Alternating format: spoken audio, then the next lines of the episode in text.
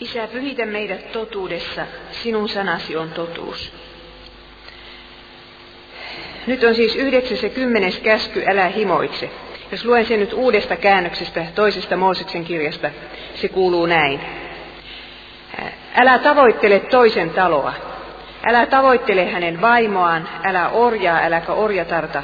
Älä hänen härkäänsä, älä hänen aasiaan, äläkä mitään, mikä on hänen omansa. Ja Luther selittää tätä näin. Meidän tulee pelätä ja rakastaa Jumalaa niin, ettemme anasta, houkuttele, emmekä vieroita lähimmäiseltämme, hänen aviopuolisoaan, palvelijoitaan tai karjaansa, vaan kehotamme ja vaadimme heitä pysymään alallaan ja ahkerasti täyttämään velvollisuutensa. Minulla on 6 kohtaa tässä puheessa ja ensimmäinen kuuluu, mitä on himo? Tällainen himosta puhuva lause on Jaakobin kirjeen 1. luvussa jae 13. Älköön kukaan kiusauksiin jouduttuaan ajatelko, että kiusaus tulee Jumalalta. Jumala ei ole pahan kiusattavissa eikä hän ketään kiusaa. Jokaista kiusaa hänen oma himonsa, joka häntä vetää ja houkuttelee. Tämä viimeinen käsky poikkeaa kaikista edellisistä sillä tavalla, että se ei puhu mitään meidän teoistamme, eipä edes meidän sanoistamme. Se suuntaa huomioon meidän sisäiseen maailmamme, jota kukaan muu ei tunne kuin Jumala ja me itse. Se suuntaa huomion meidän ajatuksiimme, mielikuvitukseemme, toiveisiimme, haluihimme, tunteisiimme, motiiveihimme. Siihen, mitä me päivän mittaan sydämemme sopukoissa ajattelemme ja kuvittelemme. Ja mistä me yön synkkinä hetkinä unta näemme. Muut eivät voi nähdä meidän sisäistä maailmaamme. Mutta joskus meidän silmistämme muut voivat aavistaa, että mitä siellä sydämessä piilee. Koska silmät ovat sielun peili. Ja niistä näkyy ajan mittaan, mitä niillä on oikein katseltu. Raamatun ihanne on tämä. Ajatelkaa kaikkea, mikä on totta, mikä kunnioitettavaa, mikä on oikeaa, puhdasta, rakastettavaa ja kaunista. Mikä vain on hyvää ja ansaitsee kiitoksen. Silloin rauhan Jumala on oleva teidän kanssanne. Filippiläiskirje 4 oli tämä. Ja sitten yli kaiken varoittavan varjele sydämesi, sillä sieltä elämä lähtee. Sananlaskujen kirja, luku 4. Ja sitten vielä Jeesuksen sanat.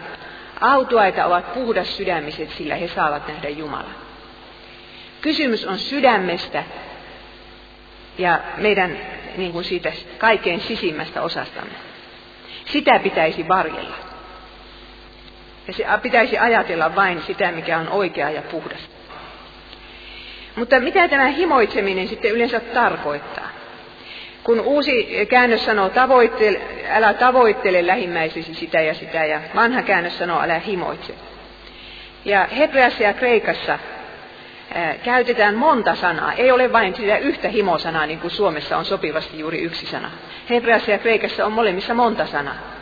Ja että asia menisi yhä sekavammaksi, niin joskus näitä sanoja käytetään positiivisessa merkityksessä. Esimerkiksi näin, Jeesus sanoo, minä olen hartaasti halunnut syödä tämän pääsiäislampaan teidän kanssanne. Sama sana, mitä käytetään himoitsemisessa. Ja tämä tarkoittaa, että on olemassa positiivistakin himoa.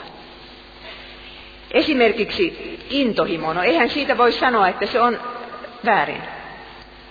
Silloin kun se on hyvässä käytössä. Jos me rakastamme puolisoamme intohimoisesti, tai jos me rakastamme työtämme Jumalan valtakunnassa intohimoisesti, niin sehän on vain hyvä asia. Ja se, että Jumalakin tuntee tätä positiivista himoa lainausmerkeistä, niin sen todistaa mielestäni tämä Raamatun lause, Jaakob 4:5. Vai luuletteko, että Raamattu syyttä sanoo, mustasukkaisen kiihkeästi hän halajaa henkeä, jonka hän on meihin pannut. Toisin sanoen, Jumala rakastaa meitä intohimoisella rakkaudella, joka ei suostu jakamaan rakastettuaan epäjumalien kanssa. Voimme siis, kun katsomme itse tätä himo-sanaa, niin huomata, että luonnollinen harras halu muuttuu synniksi silloin, kun se suuntautuu väärään kohteeseen. On syntiä toivoa ja tavoitella jotain hyvääkin asiaa, jos ei se meille kuulu. Himo on sitä, että me tahtoisimme saada jotakin, mikä kuuluu toiselle ihmiselle. Tai me tahtoisimme tehdä tai kokea jotakin, minkä Jumala on meiltä kieltänyt. Se on himoa. Himo tekee hyvästäkin asiasta pahan, esimerkiksi ruoasta. Ruoka on Jumalan lahja ja on tarkoitettu ilolla nautittavaksi. Mutta sitten kun se ruoan himo iskee, niin se saa ihmisen pyörimään koko ajan jääkaapin ympärillä, ajattelemaan koko ajan seuraavaa suupalaa. Samaa voidaan sanoa juomasta, seksistä, rahasta, maineesta, monesta muusta asiasta, jotka itsessään ovat hyviä, mutta jotka himo saattaa tehdä pahaksi. Ja me emme koskaan näe ihmisen ulkopuolelta, millaiset himot häntä riivaavat. Joku saattaa olla palavan uskovaisen näköinen, ja sitten Jeesus sanoo näin: te teeskentelijät, te olette kuin kalkilla valkaistut haudat. Ulkopuolelta ne kyllä ovat kauniita, mutta sisältä täynnä kuolleiden luita ja kaikkea saastaa. Samalla tavoin tekin olette hurskaita ulkonaisesti ihmisten silmissä, mutta sisältä täynnä teeskentelyä ja vääryyttä. Tämä on sanottu hurskaille fariseuksille. Mutta kuinka monen ihmisen te olette kuulleet valittavan himojansa? Minä en ole kyllä kuullut monen. Yleensähän ihmiset eivät edes huomaa himoitsevansa. Ja se johtuu siitä, että ei ole julistettu kymmenettä käskyä. Paavalikin sanoo Roomalaiskirja 7:7, en olisi tiennyt himosta, jollei laki olisi sanonut, älä himoitse. Tiedättekö, tämä on se käsky, mitä japanilaisilla ei ole, eikä kenelläkään muillakaan pakanoilla. Se on vain Raamatussa. Mutta sitten tässä käskyssä on se paha puoli, että se suorastaan herättää meissä uusia himoja. Kielletty hedelmä vetää ja houkuttelee meitä juuri siksi, että se on kielletty. Siis tässä ollaan noidan kehässä. Jos ei himosta saarnata, niin ihmiset eivät huomaa sitä synniksi. Ja jos sitä saarnataan, niin heissä herää uusia himoja vielä.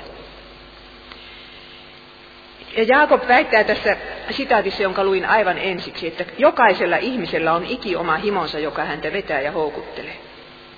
Luulisin, että maailmassa ei ole ainuttakaan ihmistä, jonka tahto ei häviäisi taistelussa himojen valtaa vastaan. Ja myös meillä kristityillä on omat himomme. Kuvittelepa, että tässä kirkossa nyt esitettäisiin tänä iltana valkokankaalla. Tässä edessä näin.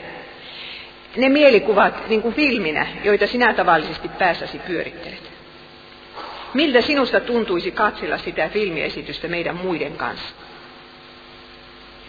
Ystäväni, uskallatko sinä tänä iltana sanoa itsellesi ja Jeesukselle, mikä on sen himon nimi, joka sinua useimmiten vetää ja houkuttelee syntiin?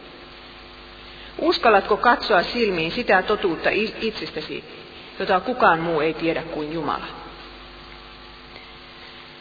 Mikä sitten on kiusauksen ja himon ero? Kiusaushan ei ole vielä syntiä. Adam ja Eeva eivät olleet syntisiä silloin, kun käärme vasta heitä houkutteli syntiin. Ja Jeesus ei ollut syntinen, vaikka häntä kiusattiin pahimman päälle. Kiusauksen ja himon ero on minun mielestäni, tämä on ihan minun ideani, että en tiedä oletteko samaa mieltä. Minusta se on se, että kiusaus vasta esittää Jumalan kieltämän asian meille ihanana ja haluttavana, kun taas himo ehtii jo kuvitella, miltä himoitun asian kokeminen tuntuisi. Eli siis himoitseva näkee sielunsa silmillä itsensä tyydyttämässä himoa ja tuntee ruumiissaan samanlaisia tuntemuksia. Kun käärme sanoi Eevalle tällä tavalla, että Eeva koki kiusauksen tällä tavalla. Hän näki, että siitä puusta oli hyvä syödä, se oli ihana katsella ja suloinen puu antamaan ymmärrystä. Mutta tämä oli vasta kiusaus. Jos Eeva sen jälkeen kuvitteli mielessään, miltä hedelmä maistuisi hänen suussaan, niin se oli hänen varsinainen lankeemuksensa hetki. Minä en tiedä, kuvitteliko hän. Luultavasti kuvitteli. Ja me tiedämme kaikki, millainen tämä tilanne on.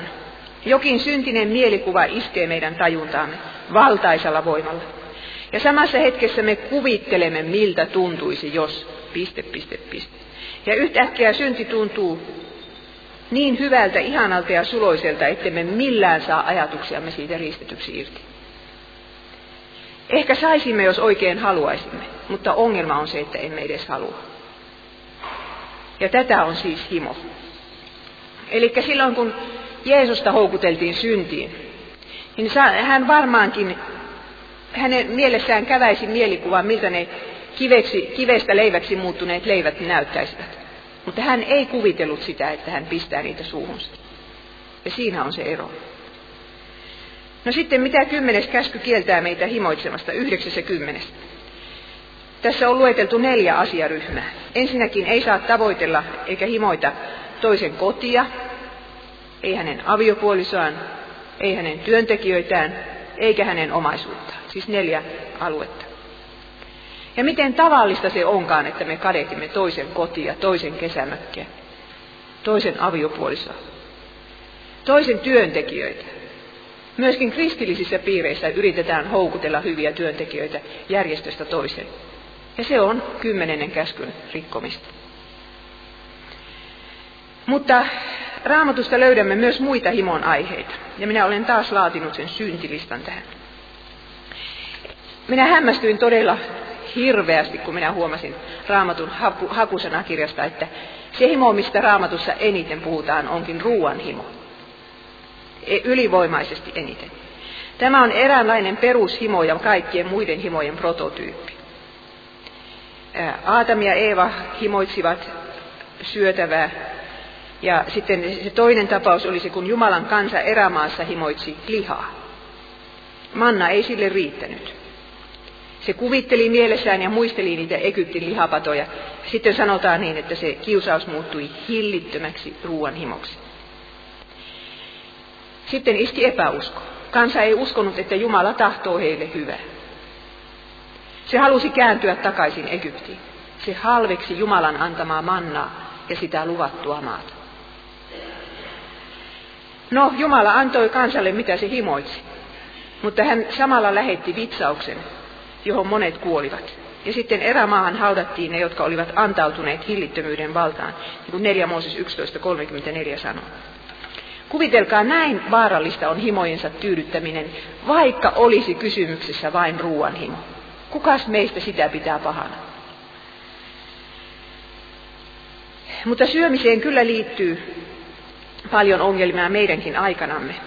Erittäin paljon. On syömishäiriöitä, anoreksia ja bulimia ja on paino-ongelmia länsimailla varmaan joka toisella ihmisellä.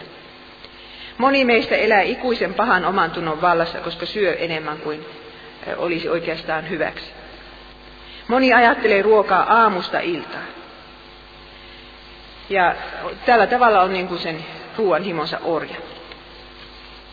Miten on sinun laitasi? Oletko sinä vatsasi Herra vai onko vatsa sinun Jumalasi, niin kuin Paavali sanoo Filippiläiskirjeessä. Siis on hämmästyttävää, että näissä Paavalin ja Pietarin syntilistoissa mainitaan hirvittävien syntien rinnalla tämä mässäily. Roomalaiskirje 13.13. Ei saa elää mässäyksissä ja juomingeissa, ei haureudessa ja irstaudessa, ei riidassa ja kateudessa. Sitten Galatalaiskirjeessä luetellaan lihantekoja. Siveettömyys, epäjumalan palvelus, noituus, riidat, kateus, juomingit, mässäykset. Ja vielä Pietarin kirjeestä kerran. Eli siis onko tämä nyt niin iso synti, että se kannattaa mainita tässä listassa? Minä olen sitä mieltä, että me länsimaalaiset ajattelemme tätä ruoanhimoa liian vähän. Kuten sanoin 7. käskyn kohdalla, me syömme köyhiltä ihmisiltä ruoan. Me vaadimme yhä parempaa, yhä hienompaa, yhä maukkaampaa, yhä tuoreempaa. Ja sitten kaikki nämä hullun lehmän taudit ja muut on sitten annettu meidän vitsaukseksemme. Eli tämä oli ruoanhimo, se perushimo. Ja sitten seuraavaksi seksuaalinen himo. Tästä kyllä puhuin jo 6. käskynkin kohdalla. Ja Luther, kuten huomasitte, niin selittää tätä käskyä niin, että lähimmäistä ei saa vieroittaa hänen aviopuolisosta. Mitenkäs se vierottaminen tapahtuu? Siten, että me yritämme esittää itsemme ihanampana kuin sen henkilön aviopuoliso on. Eli siis kaikenlainen flirtti naimisissa olevan ihmisen kanssa on väärin. Ja koska sitä ei pidetä pahana, niin sen takiahan sitten tällaiset uskottomuus ja avioerot lisääntyvät. Meidän on vaadittava toisen ihmisen aviopuolisoa pysymään asemassaan, sanoo Luther. Ja sitten Jeesus, kuten muistatte, sanoo, että tämä himo, tai siis tämä synti alkaa sydämestä. Joka katsoo naista niin, että alkaa himoita häntä, on sydämessään jo tehnyt aviorikoksen hänen kanssaan.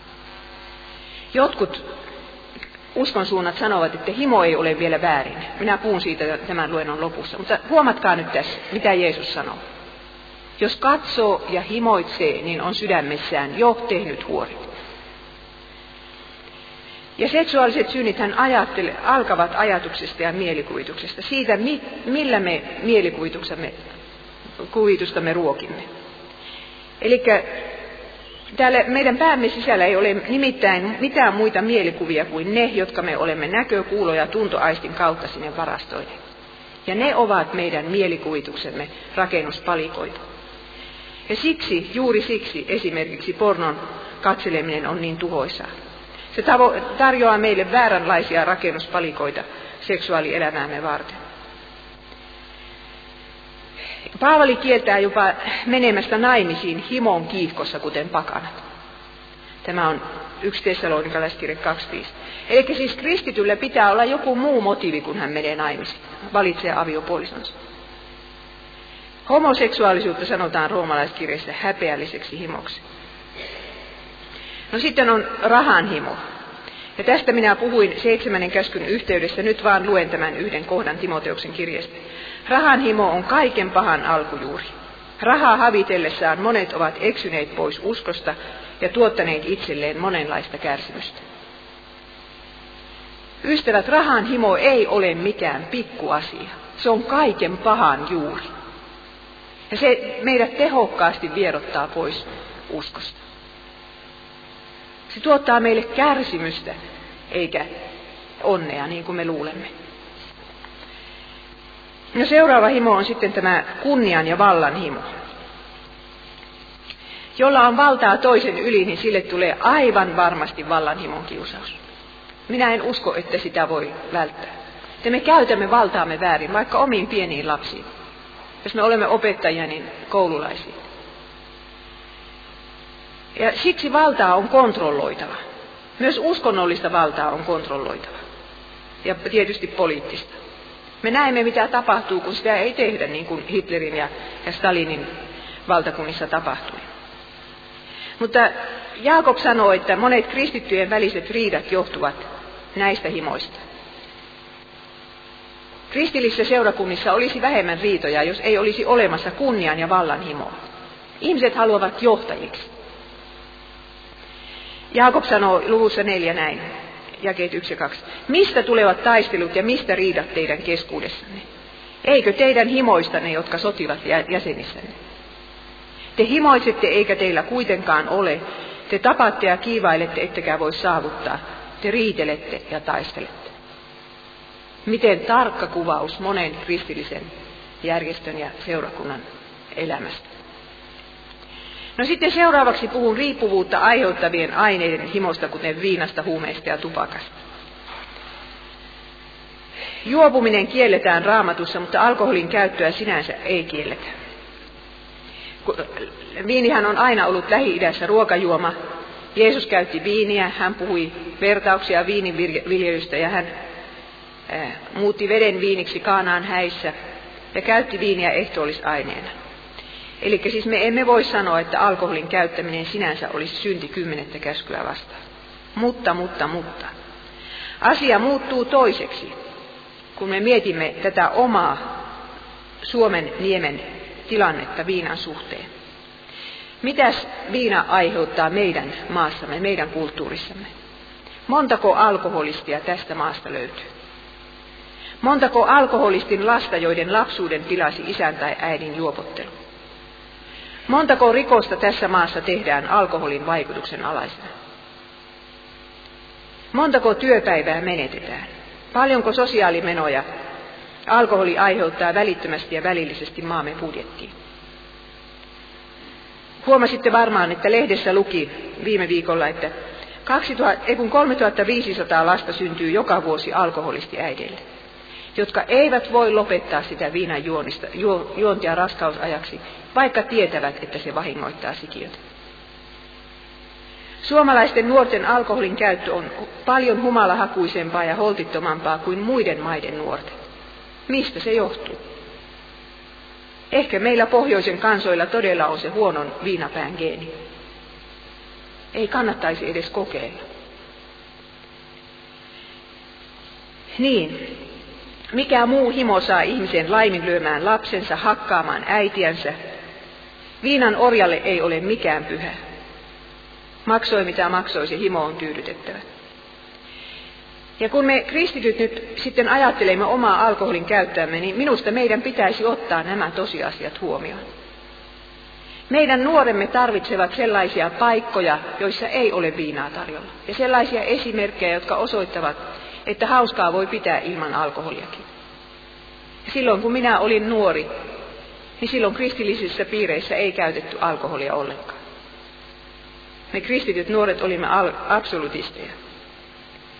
Ja sitten kun tuli, joku alkoholiongelmainen kääntyi kristityksi, niin hänellä oli paikka, missä hän oli niistä kiusauksista turvassa. Mutta mitenkäs on nyt? Näyttäkää minulle yksi nuori uskova, joka on absolutisti. Ei käytä tippaakaan viinaa. Siitä on kuulkaa pitkä aika, kun minä olen semmoisen ihmeen nähnyt. Ja tulos on sitten se.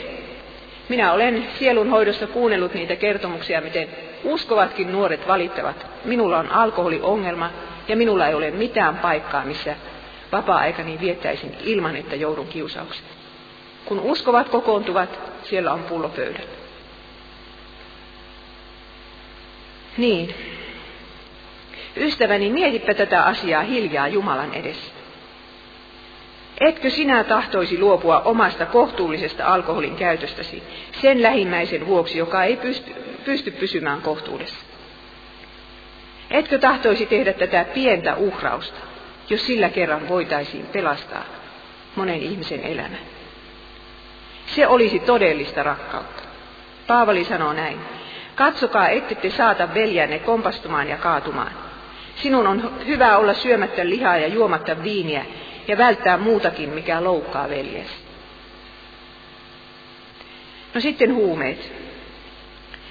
Onko se totta, kun minulle jäi mieleen, että puolet 9. luokkalaisista olisi kokeillut huumeita? Vai olenko minä tässä kohdassa väärässä? Oliko se prosenttiluku väärä? Mutta joku hirveän korkea prosentti se nyt oli. Eli siis näillä nuorilla tai melkein lapsilla vielä, heillä on jo kokemus, että miten sitä päästään tästä elämän arjesta toiseen todellisuuteen. Kun elämä käy ankeaksi, niin helppo saada ne mahtavat fiilikset aikaan. Ja tietysti tämä houkutus ja kynnys käy aina vaan matalammaksi. Ensimmäisellä kerralla ehkä se kynnys on jonkun verran korkea, mutta sitten se aina siitä mataloituu. Ja me opimme käyttäytymismallit elämäämme varten juuri nuoruudessa. Silloin meidän luonteemme muodostuu, opimme tekemään työtä, kestämään vastoinkäymisiä, rakastamaan kestävästi, ilman niitä pakoteita. Eli siis juuri viina ja huumeet ja irtoseksi, niin nehän estävät tehokkaasti luonteen kasvun ja kehityksen meidän nuorissamme. Mitä tapahtuu yhteiskunnassa, jossa niin iso prosentti kokeilee huumeita? Tulee yhä enemmän ihmisiä, jotka pilaavat perusteellisesti esimerkiksi oman perheensä elämän. Tekevät omista vanhemmistaan hermoraunioita. He syrjäytyvät yhteiskunnasta, tekevät yhä enemmän rikoksia. Montako kertaa huumeiden käyttäjän on elämänsä aikana varastettava? Montako kertaa hänen on myytävä toisille huumeita? Minä en uskalla ajatellakaan, miltä Suomi näyttää 20 vuoden kuluttua, jos tämä kehitys jatkuu. Ja miksi se ei jatkuisi? Mikä sen pysäyttäisi? On sanomattakin selvää, että meidän kristittyjen ja kristittyjen nuorten on taisteltava huumeita vastaan, puhuttava niistä. Tässä asiassa ei ole varaa kokeilla eikä vaieta. No sitten on olemassa murhanhimo, verenhimo, kostonhimo. Tällaisia kauheita himoja. Näistä minä puhuin jo 5. käskyn yhteydessä. Mutta palautettakoon mieleen vain sen verran, että minä pidän nykyisiä TV- ja videopelejä ja näitä muita tämän tapaisia tappamispelejä, niin ne ovat tehokkaimpia verenhimon synnyttäjiä, mitä maailma on koskaan tuntenut. Mutta jos joku haluaa tästä kuulla lisää, niin kuunnelkoon sen 5. käskyn kasetin. Mutta kyllä tuo kostonhimokin sellainen himo on, että valitettavan moni ihminen, jopa kristitty, elää puolet elämäänsä vuosikymmenestä toiseen kostonhimon vallassa. Haluaa kostaa sille, joka teki väärin. Siitäkin tulee himo. No sitten on vielä sellainen erikoinen himo kuin uskonnollinen himo. Oletteko te kuulleet, että tällaistakin himoa on olemassa? Uskonnon nimissä on tehty paljon pahaa tässä maailmassa. On käyty uskon sotia, tehty ristiretkiä, poltettu noitia roviolla, alistettu naisia hunnun alle, tehty joukko itsemurhia ja vaikka mitä. Mutta vastaavia esimerkkejä me löydämme myös Raamatusta. Apostolien teot 8:3. Mutta Saul tahtoi tuhota seurakunnan. Hän kulki talosta taloon, raastoi miehet ja naiset ulos ja toimitti heidät vankilaan. Uskonnollisista syistä. Ja sitten 9:1. Saul uhkui yhä vihaa ja murhan himoa Herran opetuslapsia kohtaan. Eli siis uskonnollista himoa on kaikissa uskonnoissa. Se tarkoittaa sitä, että joku taistelee sokeasti sen oman totuutensa, oman Jumalansa puolesta keinolla millä hyvänsä. Ja jos me raamatulliset uskovaiset taistelemme vaikkapa oikean opin puolesta sillä tavalla, että meillä ei ole rakkautta missään, niin se on osoitus uskonnollisesta himosta. Ja monet oikeaoppisuuden kiistat, vaikka olisi kiistelty niin hyvästä asiasta kuin vanhurskauttamisoppi, niin ne on... Toisinaan on käyty tämmöisen uskonnollisen himon motivoimana. Meidän on noudatettava totuutta rakkaudessa, sanoo Raamattu. Me emme saa vihata vastustajamme, vaikka hän olisi maailman pahin heretikko, eli harhaoppinen. Me emme saa haukkua häntä. Me emme saa mennä henkilökohtaisuuksiin, vaikka opista taistelemmekin. Sitähän minä en vastusta ollenkaan, niin kuin varmasti olette huomanneet. Juuri kiihkeän uskovaiset ihmiset toimittivat Jumalan pojan ristille. Se oli uskonnollista himoa, kun huudettiin ristiinnaulitse, ristiinnaulitse. Ja uskonnolliseen himoon liittyy miehillä näköjään usein murhan himoa. Mutta minusta näyttää niin kuin se naisilla olisi vähän niin kuin tämmöistä seksuaalisväritteistä. Minähän puhuin tästä aikaisemminkin. Ja Paavali sanoo näin, että tämä on 2 Timoteus 3:6. On olemassa tämmöisiä monenlaisten himojen heiteltäviä naisparkoja, jotka ovat aina opetusta ottamassa, eivätkä koskaan voi päästä totuuden tuntoon. No sitten seuraava kohta. Mitä tapahtuu, jos annamme himoillemme periksi?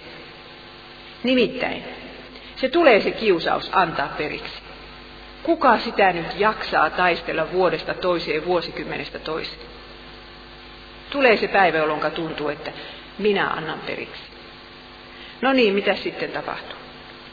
Jaakob sanoo tuossa samassa kohdassa, mitä minä olin jo siteerannut, että kun himo tulee raskaaksi ja synnyttää synnin, niin se synnyttää synnin. Ja kun synti on kasvanut täyteen mittaan, se synnyttää kuoleman. Tässä tapahtuu 2 syntymää. Ensin tulee himo raskaaksi, sitten siitä syntyy synti ja sitten siitä syntyy kuolema. Eli himo ikään kuin siittää tekosynnin. Se kasvaa tuolla meidän sydämemme alla pitkän aikaa. Tekosynti ei yleensä koskaan tule niin kuin salama kirkkaalta taivaalta. Joku teki aviorikoksen, joku tappoi jonkun. Vaan sitä himoa on ensin hellitelty siellä sydämen alla. Ja sitten ihminen toteuttaa sen syntinsä käytännössä, kun tulee tilaisuus, koska hän on jo hellitellyt sitä täällä. Fredrik Wislöf, joka on kirjoittanut kirjan 10 käskyä, niin hän sanoo himosta tällä tavalla. Himoa voi verrata petoeläimeen, joka on valmiina loikkaamaan saaliinsa kimppuun. Mitä kauemmin se tuijottaa saalistaan, sitä voimakkaammaksi kasvaa himo. Ja lopulta siitä tulee sokaiseva kiihko, jolla on vain yksi ainoa kohde, päästä päämäärään. Jos peto on päässyt veren makuun, se haluaa kaiken aikaa lisää. Himo kasvaa sitä mukaan, kun se tulee tyydytetyksi. Mutta ennen kuin peto iskee saaliiseensa, se makaa väijyksissä, jännittää lihaksensa ja valmistautuu hyppyyn. Peto on pysäytettävä sillä hetkellä. Muutoin on liian myöhäistä. Eli siis normaalissa halussa ja syntisessä himossa on se ero, ettei himo koskaan saa kyllikseen. Kun sitä tyydytetään, se vaatii aina vain lisää ja lisää. Ja tällä tavalla tulee se orjuus, himon orjuus, synnin orjuus. Ja ihmispalat ajattelevat, että he ovat vapaita, jos he saavat toteuttaa tätä himoa. Mutta itse asiassa he ovat orjia. Vapaus on sitä, että me voimme päättää olla sitä syntiä tekemättä. Ja yleensähän sitten himo alkaa vaatia yhä epänormaalimpia ärsykkeitä.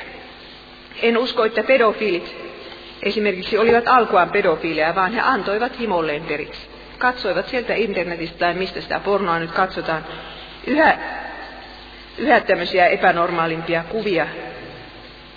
Ja se vei yhä uudenlaisen seksin etsimiseen. Himo vie meiltä meidän elämämme. Se varastaa meiltä ajatuksen vapauden. Se saa meidät toimimaan tavalla, jota me häpeämme ja salailemme toisten edessä. Ja sitten se pettää meidät, koska se ei kuitenkaan anna sitä tyydytystä. Ja sitten seuraa kuolema.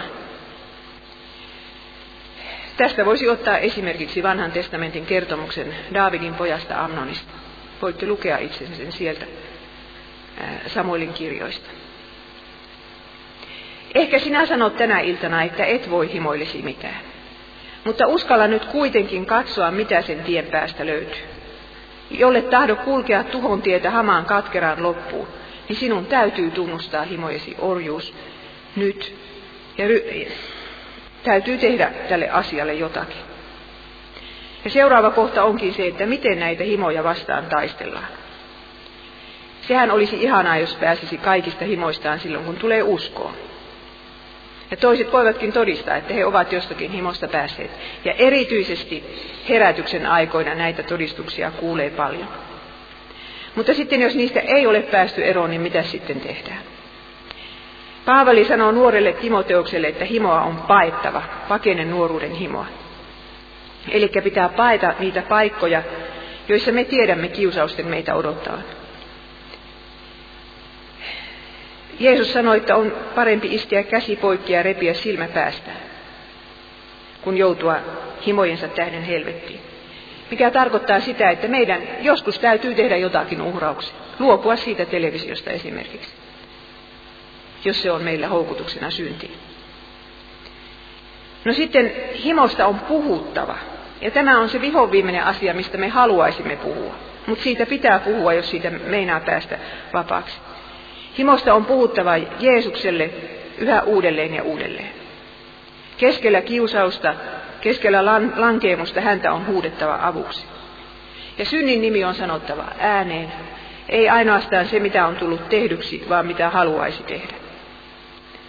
Ja Jeesukselta on pyydettävä niin kuin apua siitä orjuudesta pääsemiseen. Minä en voi tälle asialle mitään, mutta sinä voit. Tätä rukousta ei saa lopettaa. Ja sitä, että muuta minun sydämeni niin, että minä haluaisinkin päästä tästä helmasynnistäni. Mutta hyvin harva uskovainen tekee näin. Yleensä uskovaiset tekevät niin, että he joko yrittävät olla ajattelematta koko asiaa, tai sitten he puolustelevat niitä himojansa. Ja jälki näkyy. No sitten himosta pitää puhua myös sielunhoitajalle. Jollei kukaan kontrolloi, mitä himomme ajavat meidät tekemään, niin seuraukset ovat kohtalokkaat. Meille itsellemme ja toisille. Mutta se, että joutuu raportoimaan sydämensä ajatukset ja ailahdukset ja lankeemukset toiselle uskovalle, ja tietää, että hän rukoilee minun puolestani. Se on suunnaton apu. Ja jos on todella vaikeasta asiasta kysymys, niin sitten pitää myöskin soittaa sille sielunhoitajalle silloin, kun se himo oikein iskee kohdalle. Ja juuri tätä se sitten tarkoittaa, kun Raamatussa sanotaan, että himo on naulittava ristille. Galatalaiskirja 5:4. Taikka, että se on kuoletettava. Siitä on pidättäydyttävä. Siihen ei saa mukautua. Se ei tarkoita sitä, että me voisimme yhtäkkiä lopettaa himoitsemisen ja sen tekemisen, mitä me himoitsemme, mutta Sitä ristiinnaulitseminen tarkoittaa sitä, että me tuomitsemme tämän himomme yhä uudestaan ja uudestaan. Me tuomitsemme sen Jumalan edessä ja sielunhoitajan edessä ja me pyydämme voimaa siitä päästä. Pyydämme sitä anteeksi. Jos ei näin tehdä, niin ainakin minun elämän kokemuksen mukaan ei ole olemassa mitään vapautta himojen orjuudesta. Jos ei sinulla ole sielunhoitajaa, niin hanki nyt jo hyvä ihminen, sellainen itsellesi. Mutta sitten toinen ja yhtä tärkeä puoli tässä asiassa on se, että lankeemukset saa ja ne pitääkin uskoa anteeksi yhä uudestaan ja uudestaan. Silloin pitää katsoa Jeesuksen ristiin ja nähdä, että tämän himon ja tämän synnin rangaistus on kärsitty.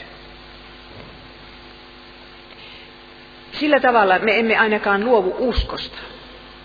Usko vahvistuu tässä prosessissa, kun pitää mennä Jeesuksen luokse jatkuvasti.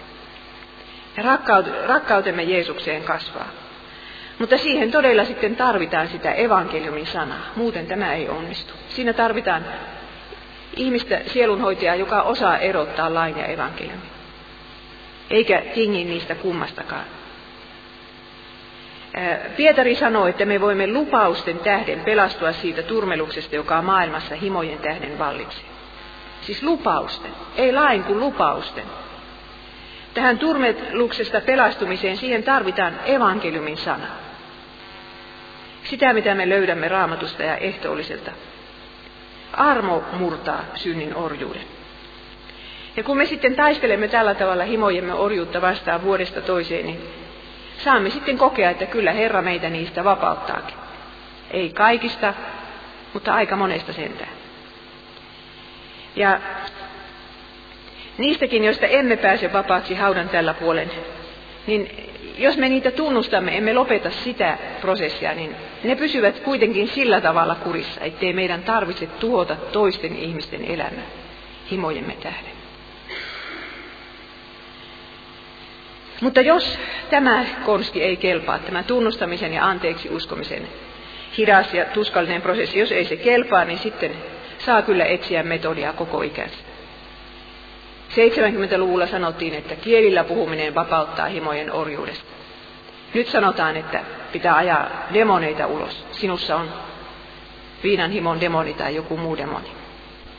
Mutta nämä ovat vain metodeita. Saahan niitä yrittää ja kokeilla, mutta se oikea apu löytyy armosta. No mitä sitten tapahtuu, jos perisynti, eli tämä meidän paha himomme kielletään? Tässä on kysymys perisyntiopista.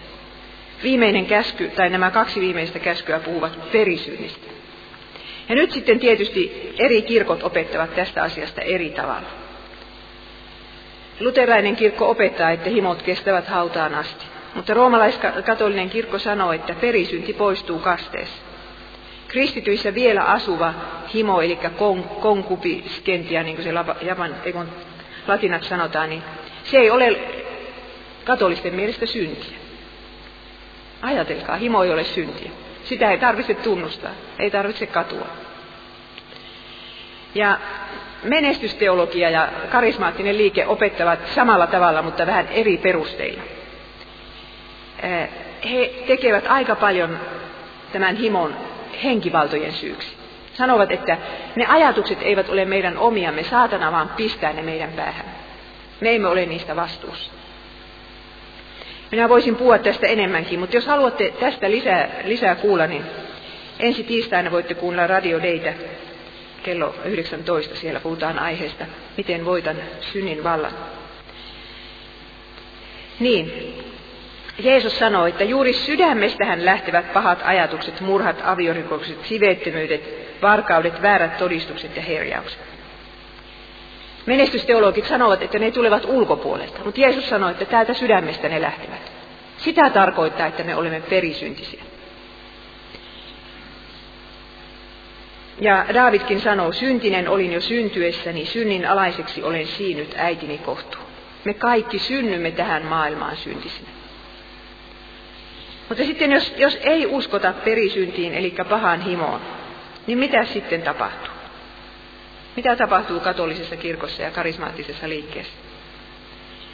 Silloin pidetään syntinä vain tekosyntejä. niin silloin voidaan sanoa, että näistä voi aika hyvin päästä irti. Pyhityksestä uskotaan suuria, miten pitkälle ihminen pääsee tässä pyhityksessä. Mutta se vaarallinen asia tässä on se, että himoa ei osata edes varoa.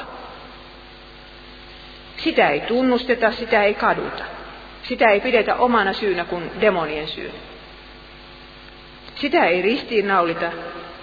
Ja kyllä sieltä niitä skandaaleja saamme lukea silloin tällöin lehdestä, mitä Amerikassakin aina tapahtuu näille suurille saarnamiehille. Mutta pahinta on ehkä se, että Jeesuksen risti menettää merkitykset. Koska minä väittäisin, että ajan pitkään se, mikä meitä eniten ajaa Jeesuksen ristin juurelle, on nimenomaan meidän himomme. Sitten kun tulemme vanhemmiksi, niin todellakin siis enemmän kuin ne tekosynnit, niin se on sitten nämä sydämen asenteet. Niin, homokeskustelussahan on tällainen argumentti kuultu usein, että minä olen syntynyt homoksi, eikä se sen takia voi olla syntiä. Mutta tämä argumentti ei päde, koska me kaikki olemme syntyneet jonkun sortin, miten se nyt sanoisi, jokinhan meissä viiraa. Jokaisella meistä on jonkin sortin himot sydämessä. Tätä on perisynti. Mutta se, että meillä on näitä taipumuksia ja himoja, se ei suinkaan oikeuta meitä toteuttamaan niitä käytännössä. Olimmepa heteroja tai homoja tai mitä tahansa, vaikka pedofiileja, niin silloin me emme saa toteuttaa himojamme käytännössä, vaan meidän on jatkettava tätä synnin tunnustuksen ja anteeksi uskomisen tietä. Meidän on taisteltava himojamme vastaan ja kannettava lankeemuksemme ristin juurelle. Mutta lopun aikana, arvatkaa mitä sitten tapahtuu. Lopun aikana himot tulevat viemään voiton jopa kristillisestä kirkosta. Silloin tullaan ihmisille opettamaan himojensa mukaan elämistä. Luvataan vapaata viettien tyydytystä ja viedään kuulijat turmeluksen orjuuteen. Näinhän Pietari kirjoittaa. 2 Pietari 3:3. Ja ennen kaikkea tietäkää se, että viimeisinä päivinä tulee pilkkapuheinensa pilkkaajia, jotka vaeltavat omien himojensa mukaan. Siis ensin elävät niin, sitten sanotaan toisessa luvussa. Sillä he puhuvat pöyhkeitä turhuuden sanoja ja viekoittelevat lihan himoissa irstauksilla niitä, jotka tuskin ovat päässeet eksyksissä vaeltavia pakoon. He lupaavat heille vapautta, vaikka itse ovat turmeluksen orjia. Sillä kenen voittama joku on, sen orjahan on. Siis tulee tämmöisiä opettajia, jotka sanovat, että himoja saa tyydyttää, se on vapautta. Ja Paavalikin sanoo näin 2.4.